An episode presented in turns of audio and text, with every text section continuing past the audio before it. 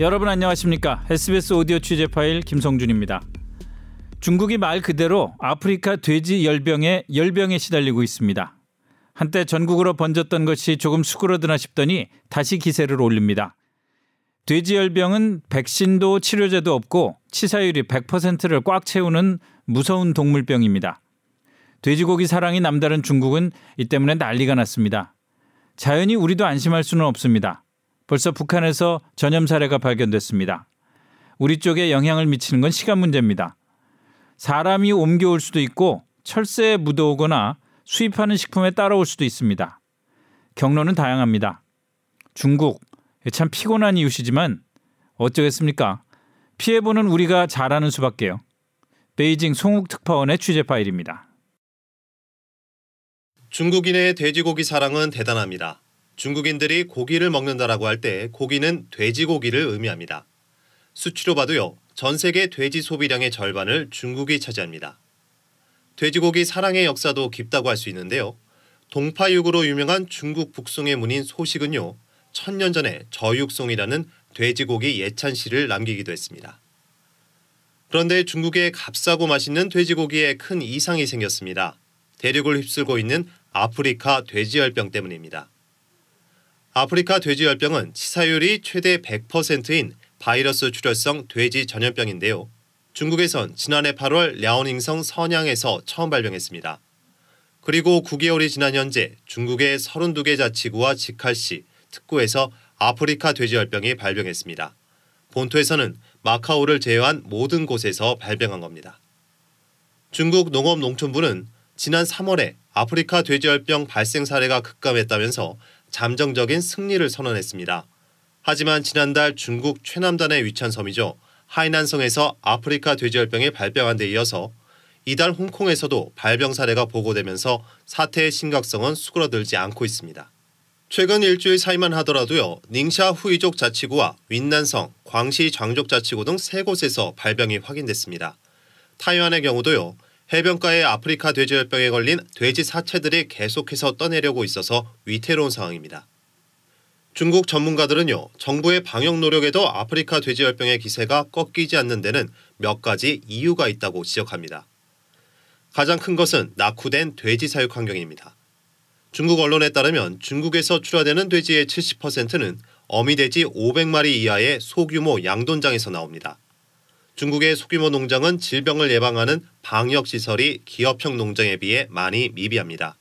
또한 대두 등으로 만든 돼지 사료가 아닌 잔반을 사료로 주는 경우도 많습니다.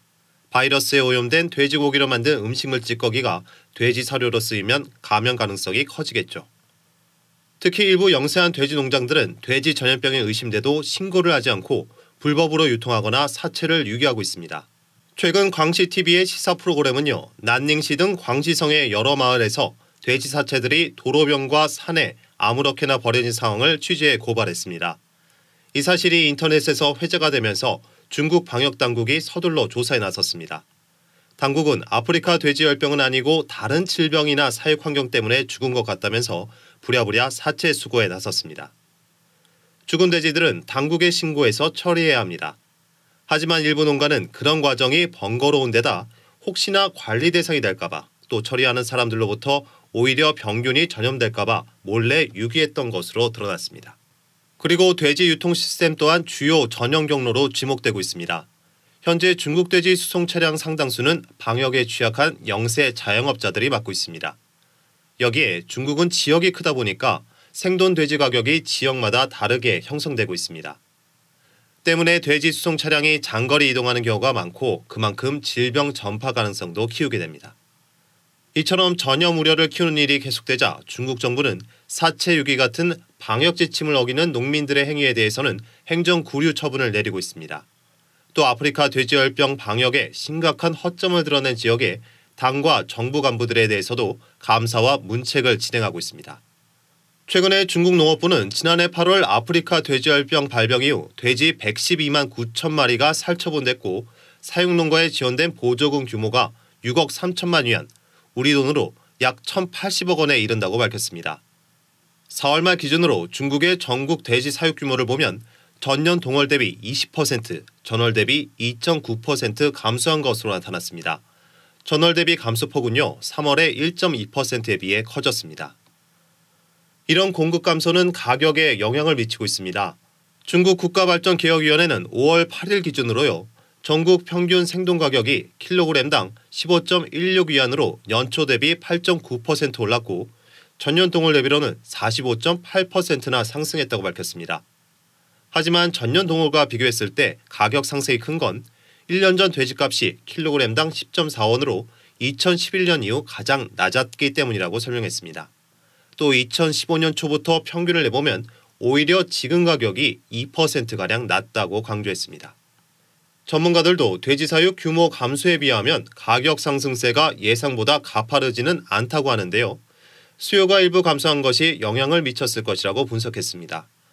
아프리카 돼지열병은 인체에 영향을 미치지 않지만 우려하는 소비자들이 있다는 겁니다. 다만 어미 돼지의 감소세가 크고 아프리카 돼지열병이 진행 중이라는 점을 감안하면 하반기 돼지고기 가격은 큰 폭의 상승이 예상된다고 얘기하고 있습니다. 이와 관련해서요, 최근 중국 달걀 가격도 오른 것으로 나타났습니다. 중국 언론에 따르면 5월 10일 기준으로 달걀 도매가는 한 달 전보다 19%, 1년 전보다 20% 올랐습니다. 지난해 달걀 가격 급락으로 달걀을 낳는 닭의 양식을 포기하는 농가가 늘어난 상황에서 아프리카 돼지열병으로 인한 돼지고기에 대한 불신 그리고 가격 부담 때문에 달걀 수요가 증가한 것으로 분석되고 있습니다. 아프리카 돼지열병은 지금까지 예방 백신이 개발되지 않았습니다. 그런데 인민일보를 포함한 중국 언론에 따르면요. 하얼빈 수의학연구소가 최근 백신을 개발하고 있는데 이 백신이 실험실 연구에서는 생물학적 안전성과 면역 보호 효과가 좋은 것으로 나타났습니다. 중국은 아프리카 돼지열병이 발생한 후 긴급히 과학기술 프로젝트 조직을 꾸려서 연구를 해왔습니다.